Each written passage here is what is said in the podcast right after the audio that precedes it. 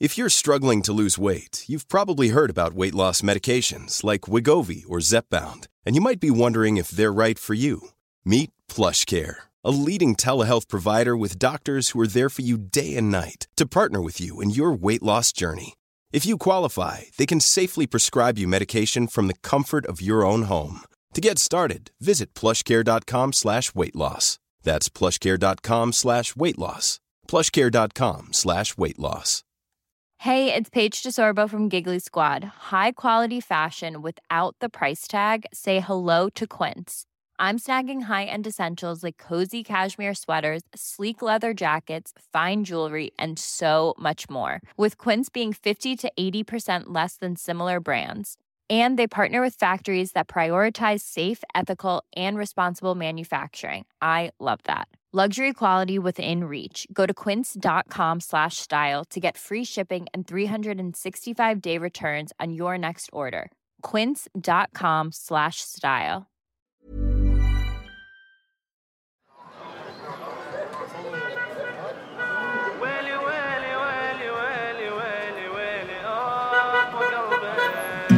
انتوا بعدكم بالاوهام وانا ببني بالاحلام كل شي عندكم لبعدين شوف وانا وين Tell them انتوا بعدكم بالاوهام that's right. وانا ببني بالاحلام كل شي عندكم لبعدين Fouad Yousefi är journalist på SVT. Med föräldrar från Algeriet har han växt upp i lilla samhället Sala. Där även intresset för journalistik föddes. Uppsala Nya Tidning blev starten på en karriär och idag, idag drivs han av att få berätta och lyfta fram historier.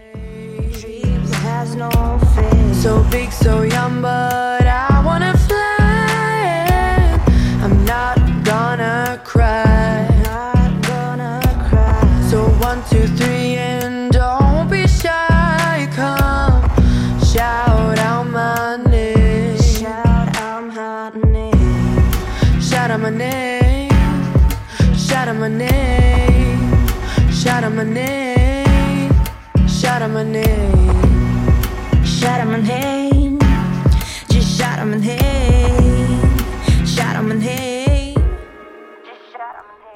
och välkomna till podden Resan hit, Fouad Yousefi. Tack snälla.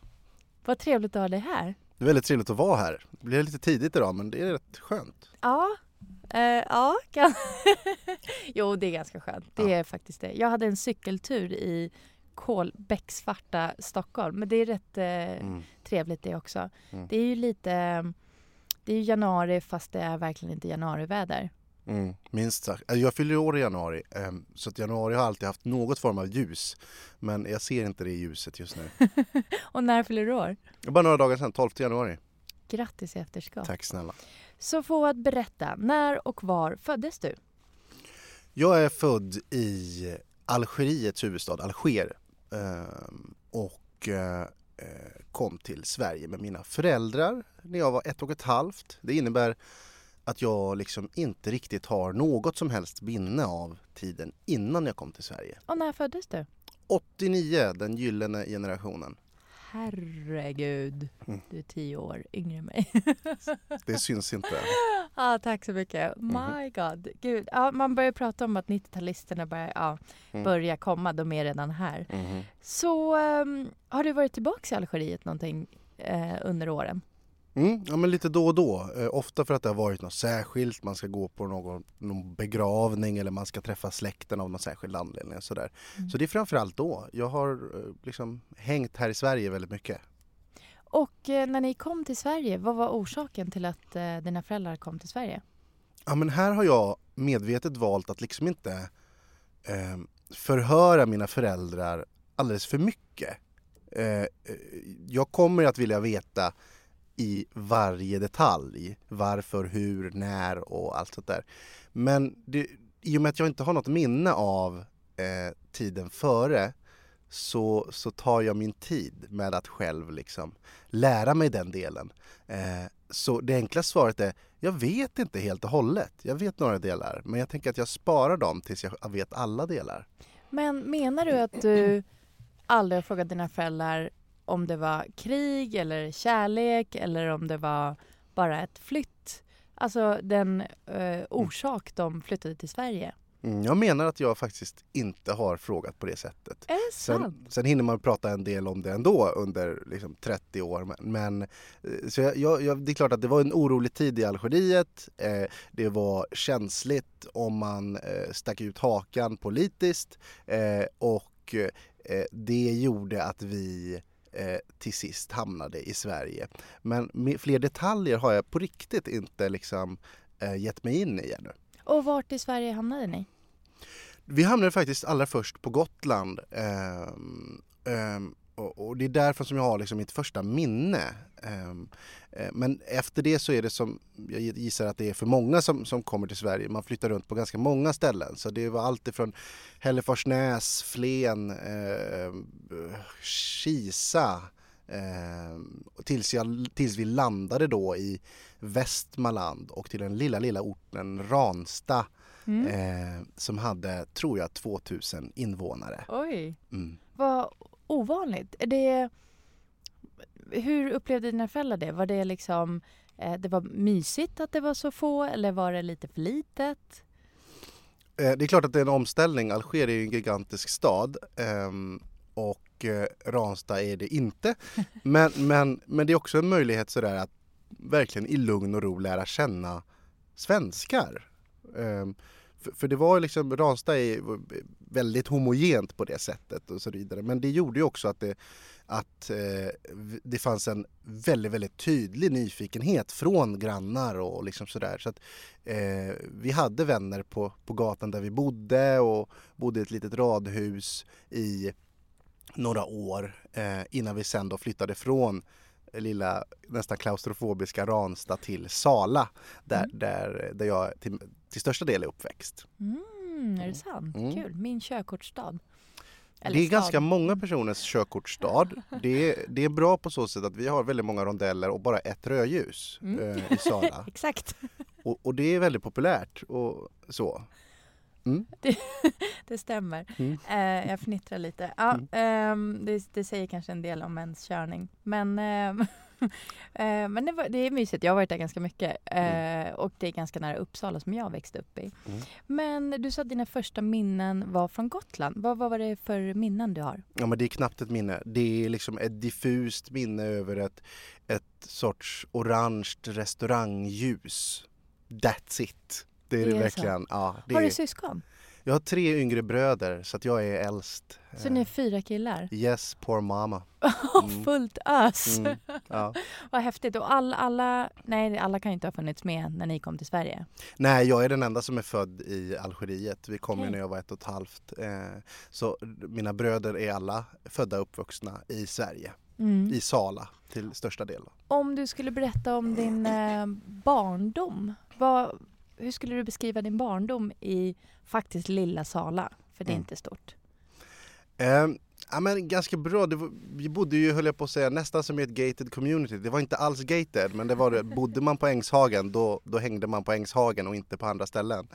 Eh, men jag växte upp i ett... Är det litet... finare Sala? Förlåt att jag avbryter. Det vill jag inte påstå att mm. det är, men, det liksom ligger lite avsides. Mm. Eh, först har du Sala, sen har du Ängshagen, sen har du skog. Eh, och vi bodde där i, i eh, skogsbrynet höll jag på att säga.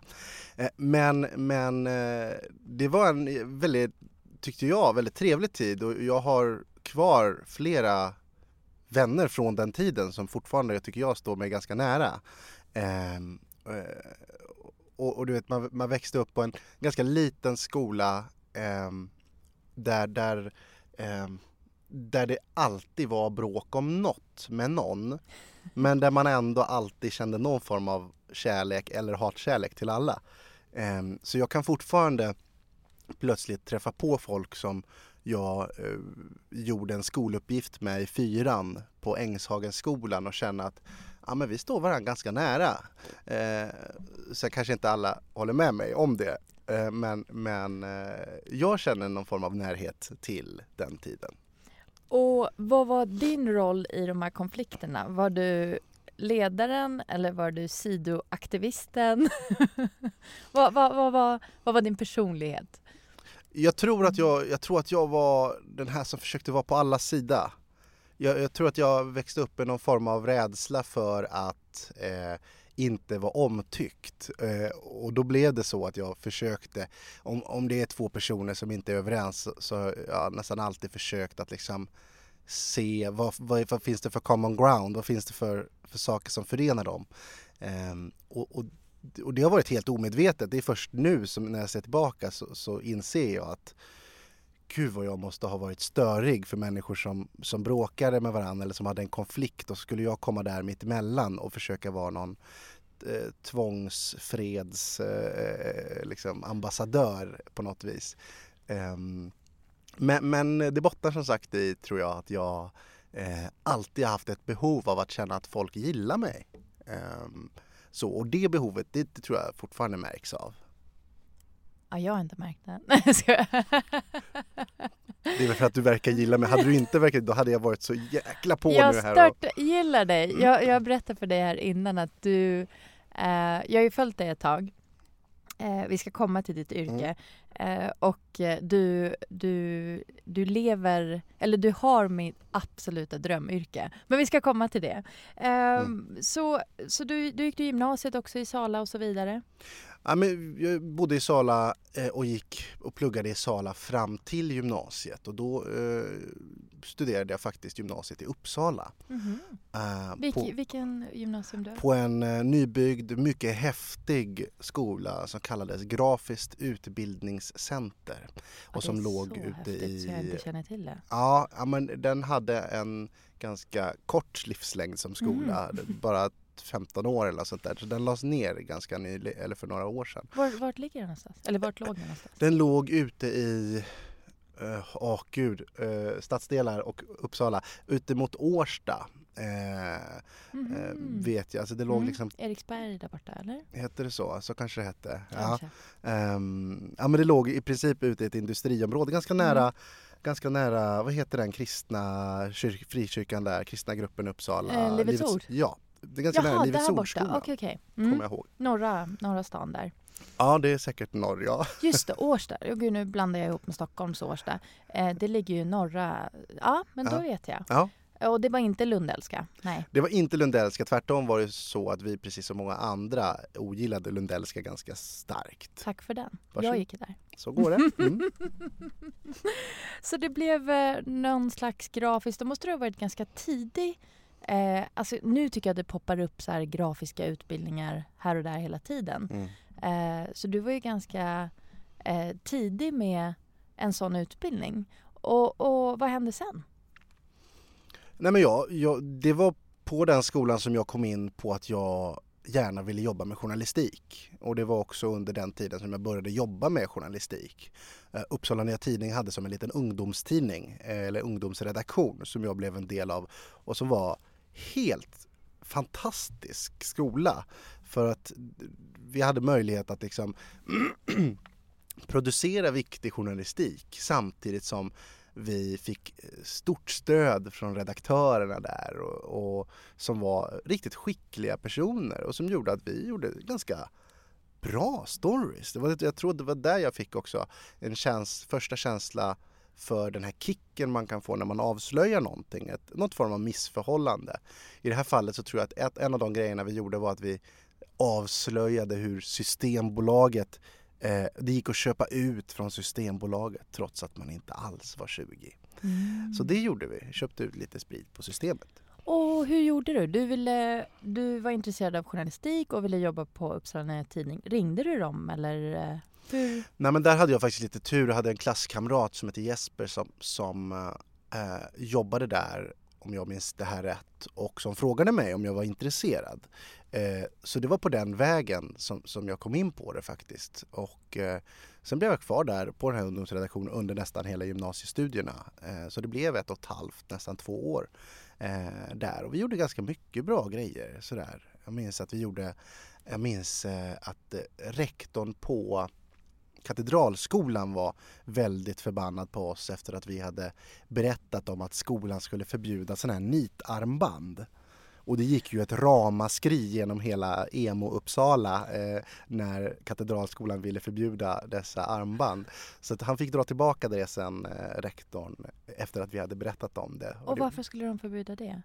eh, jag tror att de hänvisade till säkerhetsskäl. Jag, jag, jag tror att det var så. ja, men de, kan, de här piggarna kan skada någon. Ja, Eh, det, det är för sig sant. Mm. mm, mm. Ja, typisk katedral. Det låg i liksom farans riktning just för katedral. Det var inget förvånande att det var just katedral kände jag heller då. Ja. Det har alltid funnits, det här vet du om, eh, en viss konkurrens mellan Lundellska och katedral. Ja, ja, nej, men skälet till att jag ogillar Lundellska är ju för att jag hade en flickvän som pluggade på katedral. Du hör! Ja, Min lillasyrra gick på Katte och jag gick på Lundellska. Så det... oj, beklagar. Ja. Ja. Mm. Ehm, ja men vad roligt, vad kul. Det känns som att vi är tillbaka i mina gamla hoods. Och vad hände efter gymnasiet då? Ehm, ja, men efter gymnasiet så, så var jag lite osäker på exakt vad jag ville göra eh, och dessutom spelade jag väldigt mycket fotboll när jag var yngre. Eh, så, så att jag eh, fortsatte inte studera direkt. Istället så flyttade jag upp till min eh, närmaste vän eh, Brian som, pl- som pluggade fotboll uppe i Sundsvall. Mhm. Eh, för, för att umgås med honom, för att jobba lite och också då för att spela fotboll. Så att eh, vi var där under ungefär ett års tid. Jag jobbade på nattklubb eh, i garderoben och jag, jag försökte liksom eh, få livet att funka. Och det funkade väl ganska bra under den perioden. Men sen så kände jag att det var dags att, att faktiskt plugga efter det året och då blev det eh, journalistikstudier i Sundsvall. Eh, så. Hade du någon, eh, vad var, vad ska man säga, vad var rösterna hemifrån? Vad hade dina, för då var du den förstfödda Mm. sonen. Mm. Vad var, fanns det några förväntningar på vad du skulle göra eller inte förväntningar? Men jag tror inte att det, hade varit, att det var jättestora förväntningar. Däremot så, så, så vet jag ju att, att mamma tycker om att ha människor nära sig. Och det tycker jag har varit lite jobbigt att nu är, nu är, är liksom alla hennes barn nästan utflugna och hon har nästan ingen nära sig på det sättet. Men det kände, man av, det kände jag av redan då, när jag, både när jag skulle studera i gymnasiet i Uppsala och när jag skulle eh, upp till Sundsvall. Att, att det var tråkigt att, att vara så långt ifrån henne. Mm. Ehm, så, För de var kvar i Sala. de var kvar i Sala eh, och är fortfarande. Så, så att, ehm, det var lite jobbigt men, men det har aldrig funnits någon liksom, förväntningar på att jag ska gå i någon särskild riktning. Utan mer någon form av förhoppning att jag gör vad jag kan med, med tiden som jag har givit. Så, så det, fanns, det är klart att de förstod att det var bra att jag åkte iväg och pluggade men de hade hoppats tror jag att jag kanske pluggade på, på Mälardalens högskola i Västerås eller något sånt där. Lite Mm. närmare Sala. Mm. Mm. Eh, och eh, bröderna, vad blev det av alla? Ja. Du sa att de nästan har flyttat hemifrån. Är det Ja. stor åldersskillnad? Ja, det är det. Ehm, Jag är då 31 eh, och den yngsta brodern är 21, eller fyller 21 eh, nu i maj. Ehm, Så att, eh, och och alla har liksom fått för sig då, förutom den yngsta så har alla redan hunnit bo på rätt obskyra ställen. Alltså min, min äldsta yngre bror, han, han bodde i, i Santa Barbara i, i Kalifornien under en, en, ett antal år och innan dess i Oslo. Så att han eh, invandrade på nytt till Sverige här för några år sedan faktiskt. Ehm, och den mellanbrorsan bodde i Mexiko under en period och bor nu i Dubai. Och den yngre eh, brorsan pluggar nu i Uppsala men bor då fortfarande i Sala. Mm. Ehm, så. Så att ja, vi har, vi har, apropå det där att vi liksom vara nära sina föräldrar, så nej Mm. vi har varit eh, besvikelser kan man säga. Men det brukar vara en period så, så brukar man liksom hitta tillbaks oftast. Så brukar det vara. Kommer du flytta tillbaks till Sala? Ehm, jag vet inte, det är inte omöjligt men jag tror kanske inte specifikt till Sala men, men jag tror absolut att jag kommer någon gång hamna på östkusten igen. Ehm, jag bor ju nu i Göteborg och jag trivs jättebra där. Och varför bor du i Göteborg? Ehm, ja, men det bara blev så. Jag, jag ville jobba med, med grävande journalistik. Eh, för det brinner jag för och då eh, fanns det en möjlighet i Göteborg där jag kunde få göra det mer än vad jag Mm. gjorde tidigare. Men efter eh, journalistikutbildningen i Sundsvall, vad, vad hände sen? Jag eh, pluggade aldrig klart, ska jag vara ärlig och säga. Jag ber om ursäkt, Ingemar Ottingsberg. Eh, jag studerade aldrig färdigt i Sundsvall utan jag började jobba. Så jag, fick, jag gjorde praktik på, på Rapport på Sveriges Television och blev då fast verkligen. Och, och, och älskade det som public service stod för. Att, alltså att vi, att vi är verkligen till för alla på något vis och vi ska försöka göra journalistik som betyder någonting.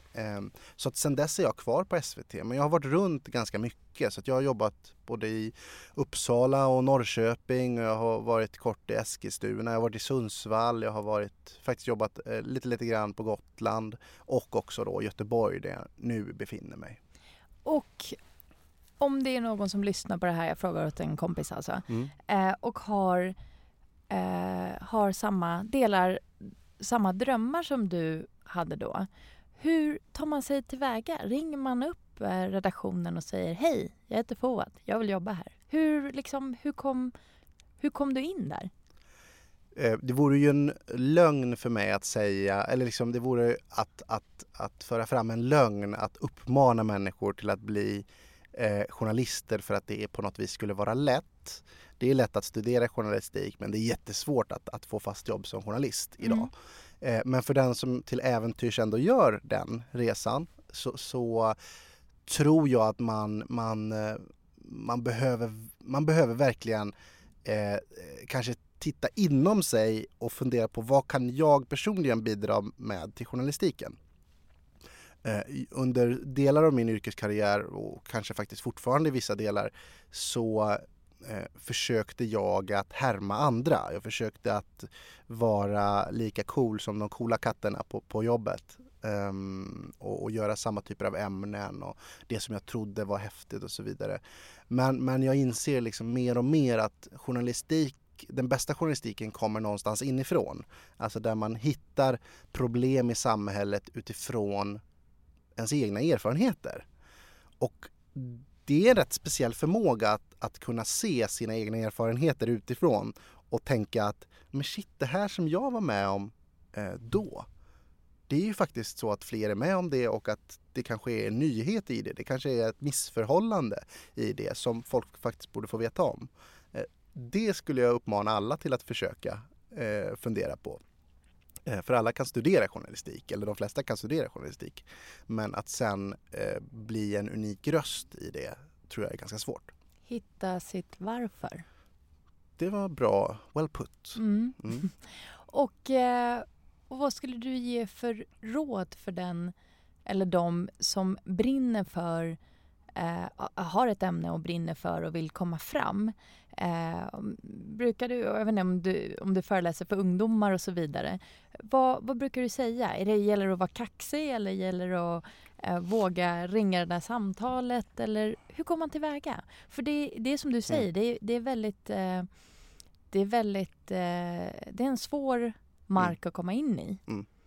Eh, jag ska säga en sak som, som en uh, lärare har Eh, lärt mig eh, och en sak som jag själv har börjat fundera på det läraren har sagt medan jag studerade journalistik var Åh fan. Att få folk att känna Åh fan. Det är ett sätt att alltid komma fram i livet. Oavsett om det, han syftade ju på journalistik, att du måste göra artiklar och stories som får läsarna att känna Åh fan.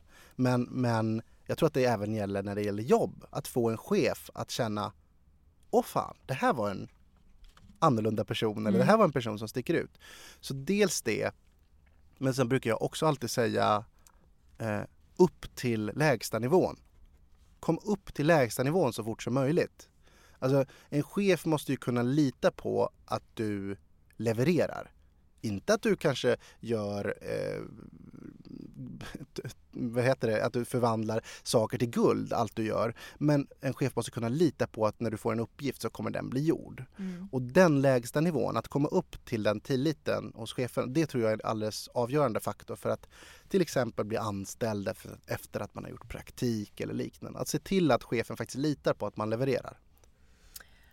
Och eh, jag tänker nu, jag kommer in i tankarna om integration och eh, utifrån en journalistiskt perspektiv och utifrån dig och med dina egna erfarenheter, hur skulle du beskriva integration och när är den som bäst?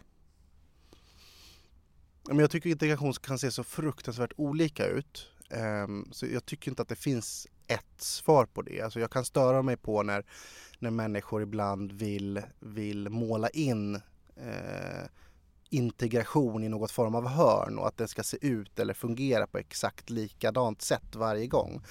Eh, sånt kan jag störa mig på. Utan integration kan vara så otroligt mycket olika saker. Alltså man kan integreras eh, man kan integreras på ett massa olika sätt. Jag kan integreras i ett bostadsområde.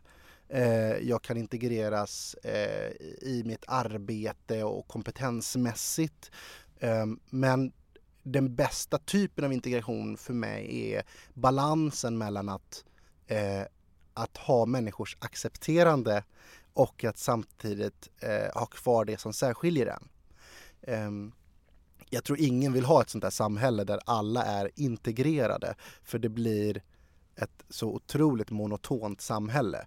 Jag vill ha ett samhälle där, där människor gör mig förbannad, där människor gör saker som jag inte kan fatta varför de gör. Um, för allt annat är tråkigt och faktiskt inte särskilt innovativt. Alltså vi behöver människorna som, som är annorlunda för att, för att komma med idéer som, som ingen annan hade kunnat komma på. Och det är lätt att man försöker slipa bort det eh, idag tror jag. Eh, så det är väl den bästa typen av integration. Eh, att, att, att lyckas förädla något men utan att slipa bort kanterna. Hi, I'm Daniel, founder of Pretty Litter. Cats and cat owners deserve better than any old-fashioned litter. That's why I teamed up with scientists and veterinarians to create Pretty Litter. Its innovative crystal formula has superior odor control and weighs up to 80% less than clay litter. Pretty Litter even monitors health by changing colors to help detect early signs of potential illness. It's the world's smartest kitty litter. Go to prettylitter.com and use code ACAST for 20% off your first order and a free cat toy. Terms and conditions apply. See site for details. Millions of people have lost weight with personalized plans from Noom, like Evan, who can't stand salads and still lost 50 pounds. Salads, generally, for most people, are the easy button, right? For me, that wasn't an option. I never really was a salad guy. That's just not who I am. But Noom worked for me. Get your personalized plan today at Noom.com. Real Noom user compensated to provide their story. In four weeks, the typical Noom user can expect to lose one to two pounds per week. Individual results may vary.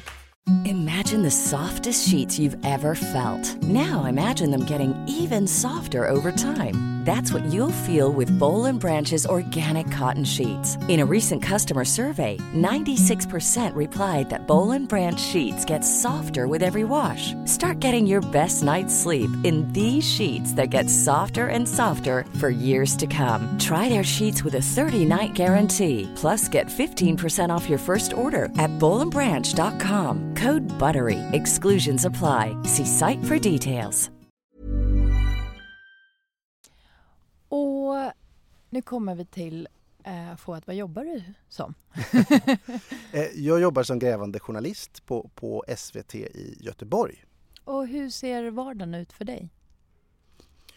Eh, väldigt mycket tid på telefonen. Eh, väldigt mycket läsande av handlingar. Eh, min, eh, min kära fästmö som för tillfället bo, bor i USA men eh, som vi har bott, i, vi har ju bott ihop eh, tillsammans tidigare. Eh, hon, eh, hon är lite trött på att jag går och lägger mig och läser förundersökningar i, i sängen istället för en bok och sådär.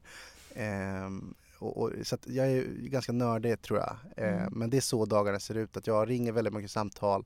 Eh, jag skriver en hel del. Jag producerar då framförallt TV eh, som, som ju är otroligt svårt och kräver en jäkla massa av en hela tiden. Men som också är väldigt givande för att ett, ett, ett litet reportage kan verkligen skaka om både en själv och, och samhället. Eh. Är det något, någon speciell reportage som du minns sådär extra? Men det är ganska många. Jag, jag minns eh, reportage jag gjorde 2014 eh, som handlade om Eh, Eh, kriminalvården och hur de hade hanterat en person som skulle avtjäna ett fängelsestraff i Bulgarien. Eh, han hade dömts för ett mord här i Sverige men skulle då överföras till Bulgarien för att han skulle få avtjäna sitt straff där.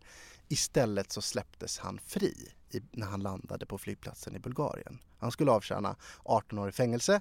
Eh, han får skjuts till, eh, till Bulgariens flygplats och sen så släpps han fri.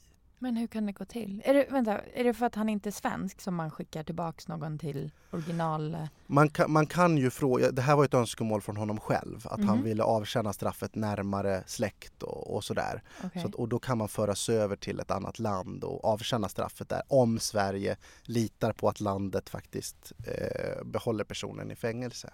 Tar över liksom. Ja. Men då var det ingen som tog emot honom. Nej, och, det, Konstigt. Ja, och det, det som förvånade mig så mycket med det här jobbet var ju att jag gick in i det med tanken eller tron att ja, men det är klart att bulgarerna har gjort fel här. Hur kan ni släppa, fri, släppa honom fri liksom? Ni får honom på flygplatsen och sen så tar det tio minuter, sen släpper ni honom fri. Mm. Men det visade sig att det var eh, svenska kriminalvården som inte hade gjort sitt jobb, som inte hade informerat eh, bulgariska polisen på, ett, på, på rätt sätt om att han var på väg. Och eh, då har de ingen laglig grund att hålla honom i Bulgarien eller att gripa honom. Så de släpp, de gjorde, bulgarerna gjorde sitt jobb, Sverige gjorde det inte. Ehm, det var ett väldigt spännande jobb för att jag, det, av, av flera skäl. Dels så, så kom jag en kollega väldigt nära, en fotograf som, som, som heter Pablo Torres som är en fantastisk människa och vi spenderade några dagar i Bulgarien för att intervjua dem och ta reda på då vem var det egentligen som hade gjort fel. Ehm, och, och under den resan så reste vi verkligen eh, genom hela Bulgarien. Ehm, eh, dels också för att eh, ett par dagar efter att vi hade kommit hem så grep de honom på nytt. Var det tack vare er reportage? Det var du som sa det, det var inte jag. Nej men jag, jag hoppas väl och tror att vi hade något att göra med det Mm. för han hade varit på fri fot under ganska lång tid. Och träffade du honom personligen? Nej, det gjorde jag inte. Eh, det gjorde jag inte. Han svarade inte när du... Nej, vi försökte naturligtvis kontakta honom, absolut. Eh, så. Och i det här fallet så, så det- var ju inte så att han mördaren eh, hade begått felet i reportaget. Felet i reportaget var ju att någon hade släppt honom fri. Ehm, så. Men i samband med det reportaget också, och det är tredje skälet till att jag minns det väldigt mycket, eh, att jag träffade eh, och, och, anhöriga till, till den mördade pappan. Eh, och, det var, eh, jag vet inte varför, men det var liksom ganska känslosamt för mig att, att träffa dem. Eh, två ungdomar och, och mamman då som levde kvar och som ju av naturliga skäl var väldigt oroliga när han var på fri fot och någonstans i Europa. Så det är ett reportage jag minns. Men, men det, man gör ganska många reportage också så det är så lätt att, att eh, glömma reportage som, som kändes och som är superviktiga. Får du välja själv vilka reportage du gör eller eh, blir du eh, tilldelad olika reportage? Ja, men nyheten kan komma från olika, väldigt många olika håll. Ehm, Det absolut vanligaste är ju att någon har, alltså man får ett tips och ett tips kan vara antingen att ett politiskt parti har kallat till en presskonferens eller någon som berättar att, att eh, cancervården funkar dåligt. Så, och beroende på hur tipset ser ut så jobbar man ju lite annorlunda. Så att ibland så kan man få ett jobb från sina redaktörer och ibland så är det jag som känner att men jag skulle vilja göra ett jobb om det här ämnet eller det här problemet som jag har sett. Eh, Så det är väldigt blandat Mm. och det är rätt omväxlande faktiskt. Jag vet att du i omgångar inte har bott i Sverige, eller hur? Mm. Eh, berätta. Eh, Jag, bo, jag bodde i USA under våren eh, av det enkla skälet att, att min fästmö studerade där och vägrade komma hem. Eh, så att jag, Det är god skäl tycker jag. Ja, det var absolut helt rimligt eh, eh, tyckte jag både av mig men också av henne som, som var där och studerade. Eh, och och eh, det gick väldigt bra för henne och, det är klart att hon inte ska behöva komma hem efter ett halvår då. Utan då tog jag tjänstledigt och tog mitt pick och pack, hyrde ut lägenheten i Göteborg och flyttade till Brooklyn Mm. Under ett halvår. Mm. Och då måste jag fråga, du var inne på det här att hitta sitt varför. Vad är ditt varför? Hmm. Jag tror att mitt varför har att göra med det vi pratade om tidigare, nämligen att jag tycker om när människor tycker om mig. Eh, och det driver mig oftare än vad jag kanske vill erkänna. Eh, det finns något, någonting där som, som gör att jag alltid vill göra bättre, vill göra mer, har svårt att säga nej. Eh, så det är absolut så att jag drivs av de bitarna. Eh, och det kanske är, tänker jag, lite sorgligt att det kan vara ett varför. Men å andra sidan, det är den jag är. Mm. så. Um, så, så, att eh, jag tror det är åtminstone ett av mina varför. Eh, sen är jag också en tävlingsmänniska och är uppväxt med att spela fotboll, eh, uppväxt med att se franska algerien Zinedine Zidane eh, bli världens bästa spelare eh, mot ganska många odds. Eh, och det har också drivit mig att, att vilja göra bättre av det skälet. Eh, den här tävlingen, att jag kan bättre, jag kan mer. Ehm, så. Eh, känner du med din bakgrund, eh, nu sa du att du inte pratar jättebra arabiska, eller? Korrekt. Jag pratar dessutom algerisk arabiska, vilket jag har förstått bara de senaste åren är typ som arabiskans danska. Det vill säga ganska få förstår det och folk gillar inte att prata riktigt eh, och inte är helt bekväma med att prata med eh, danskar. Shout out till alla danskar. Hallå där! Men eh, får, du, får du liksom uppdrag som är lite eh, som har vad ska man säga, lite med din bakgrund att göra? Blir du inslängd i Mellanöstern-reportage av bara därför eller är det inte så? Nej, men jag tror att det finns alltid en risk för det och det har hänt eh, genom tiden. Men faktum är att jag har ju varit så, förlåt, jag har varit så diametralt annorlunda på det sättet att jag vägrar. Mm -hmm. jag, tänk, jag, jag, jag, vill inte göra ett reportage bara för att jag ser ut som jag gör eller bara för att jag eh, förväntas ha en viss erfarenhet.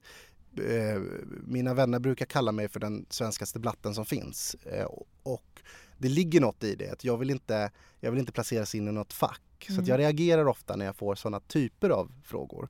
Eh, om vissa reportage. Men med det sagt så, så det är klart att man kan bejaka sina erfarenheter. Eh, men det, det, en del chefer tror ju att mina erfarenheter finns i Algeriet. Men jag är basically född i Sverige.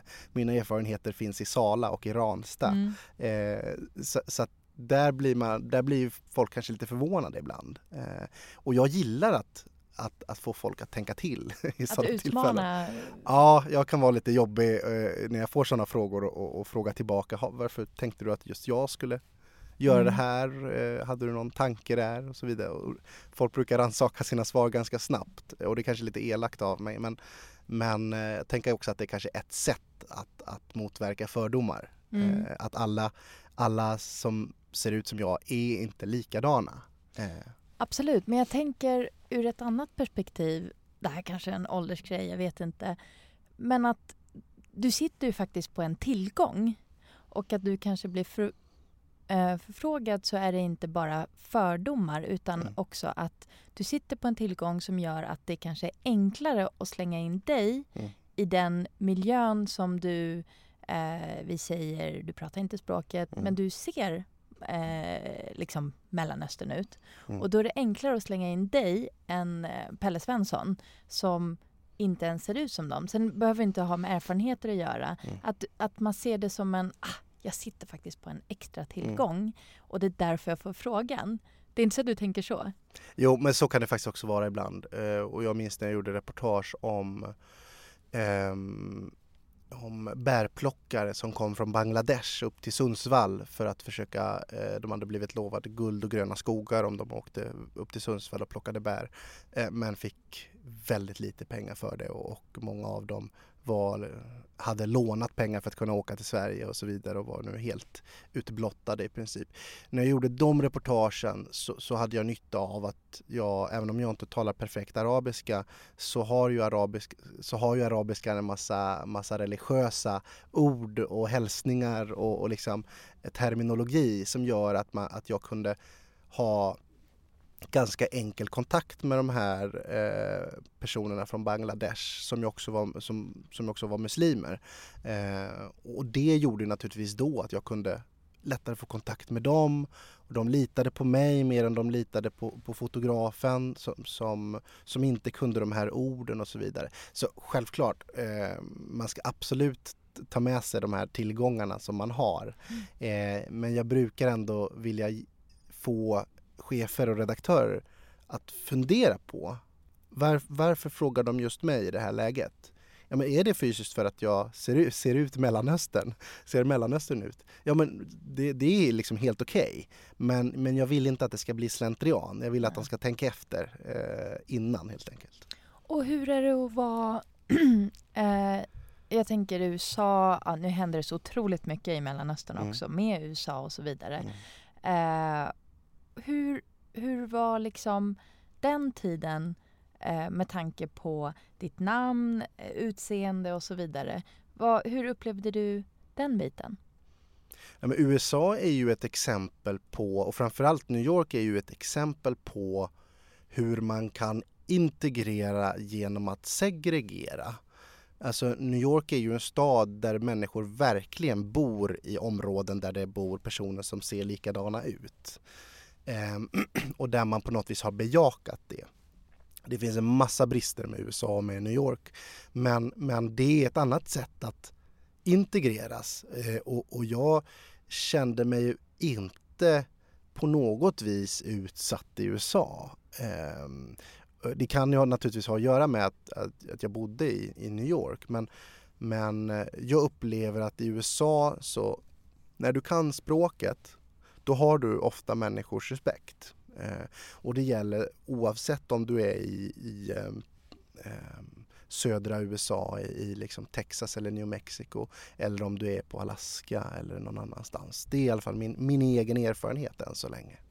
Och vad är drömmen? Vad gör du om tio år? Är det en drömreportage eller är det att göra någonting helt annat?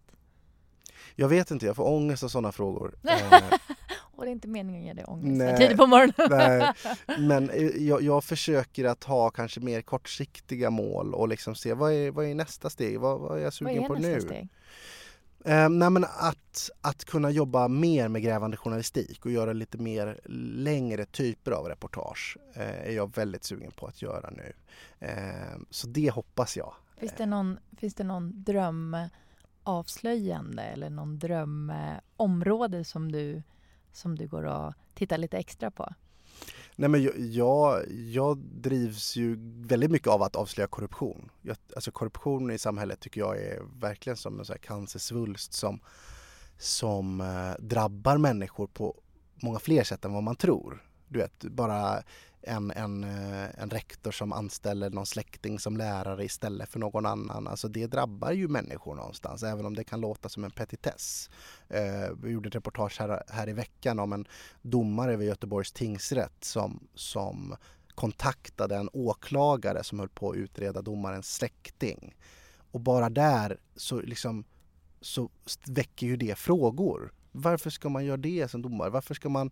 Eh, det är ju naturligt att, det är naturligt att man försöker hjälpa en släkting. Mm. Men man kan också ifrågasätta varför ska man liksom ringa med hela sin position i ryggen uh, och, och, till en åklagare som sen uppfattar det som att man har försökt påverka den här utredningen.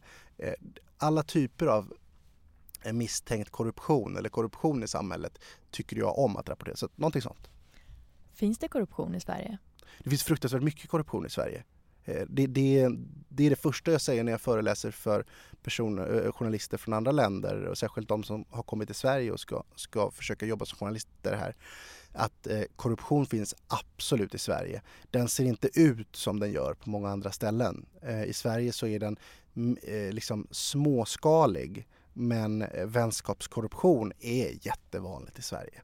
Och, och jag, jag brukar också säga när jag föreläser att jag tror ju att alla människor är korrupta. Eh, och det jag menar med det är att alla människor vill sitt eget bästa och man vill att det ska gå bra för ens nära och kära. Och det är naturligt. Men eh, därför försöker man ju också i vissa fall eh, dra nytta av sina positioner för att, för, av det skälet. Och eh, där tycker jag att det blir fel och det är jättevanligt. Det är mer vanligt än man tror. Tror du att du kommer jobba som korre om tio år också? Ehm, ja, jag hade ju möjlighet att, jobba som sommarkorre i somras och byta av fantastiska Karina Bergfeldt medan hon fick lite semester. Och det var ju eh, fantastiskt roligt. Eh, och jag, hade möj fick möjlighet att åka till Alas nordligaste Alaska och göra reportage om klimatförändringarna, vilket var helt otroligt. Ehm, så den klass var ju, du hör ju vart, vart, vad jag far efter. Alltså ja, absolut, det är klart att det hade varit otroligt spännande att jobba som korrespondent och vara liksom Sveriges ögon och öron någon, någon annanstans i världen. För även om vi har sociala medier Eh, så är det en helt annan sak att vara på plats och faktiskt prata med människor, höra hur de tänker, hur de känner kring olika saker. Mm. Så att ja, det hade varit jättespännande. Men hon flyttar ju hem här i dagarna. Hon ska vara föräldraledig.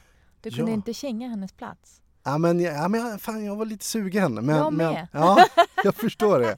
Ja, vi får jobba lite på våra ja. ansökningar då. Ja, Nej, jag men, tror att du ligger lite bättre till än vad jag gör. Jag vet inte, men, men, nu, blev det, nu blev det en annan helt fantastisk person som, som fick det istället, Stefan Åsberg, mm. som kommer göra väldigt bra reportage, särskilt under det här valåret som kommer vara i USA nu.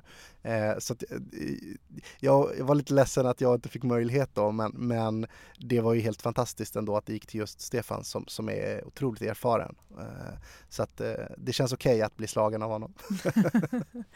eh, ah, jag känner också att det var ganska okej. Okay. Ja, det var det ja. ja. men du Fouad, eh, vi börjar runda av här. Mm. Och vi kommer till eh, sista frågan. Vem tycker du att jag ska träffa härnäst i podden Resan hit? Det här skulle jag ha tänkt på innan va? Ja. det kan vara någon som du själv är nyfiken på eller mm. någon som du redan kan mm. Dess, hens historia mm. men vill ja, men jag, att det ska lyftas eh, fram. Jag skulle vilja skicka med dig en utmaning. Aha. Jag har ju eh, tittat på eh, alla andra gäster som du har träffat tidigare eh, och det finns ju saker som förenar dem. Eh, men jag tror också att det finns eh, personer som är födda i Sverige och som också haft en otrolig resa hit. Mm. Ehm, och det skulle väl vara en utmaning att se om du kan träffa någon som inte nödvändigtvis ser ut som jag, höll jag på att säga, men som kanske också har väldigt spännande erfarenheter av utanförskap eller andra saker som som den här podden brukar tycka om att ta upp. Men du måste ge mig ett namn. Awesome. Det var alldeles för öppet. Mm. Okej, okay, då ska vi se här eh, jag ska tänka på. Eh, Ja, men jag, jag måste faktiskt... Nej, det blir så tråkigt om jag väljer någon på SVT då. Nej, eh. det är inte alls tråkigt. Kör! Ja, men eh, jag tycker du ska bjuda in Pablo Torres som är fotograf. Som du nämnde innan. Ja, och han är fotograf och eh, har varit runt väldigt mycket i världen nu, jobbat med många av korrespondenterna till exempel och, och eh, fråga honom om hur det var när han kom in på journalistutbildningen i Sundsvall. Mm. Bildjournalistutbildningen ska jag säga. Pluggade ni tillsammans? Det gjorde vi. Mm. Vad spännande. Mm. Tack! Gud vilken spännande utmaning då. Ja, vad bra. För han är född i Sverige menar du? Nej det är han faktiskt inte, Nej. så nu gav vi ändå ett förslag på, på honom. Du ser. Eh, så så att, ja, jag får i sådana fall återkomma med ett annat förslag. Ja men nu, nu kom, kommer du höra mm. av dig om ett tag och ge mig några fler namn. Ja. Du, det har varit jättespännande att ha dig här och tack för att du klämde in eh, mig och resan hit i din eh, ganska busy schedule. Alltså. Tack för att du bjöd in mig. Det här var ju trevligt. Ja, jättetrevligt. Tack. Ha en bra dag. Samma.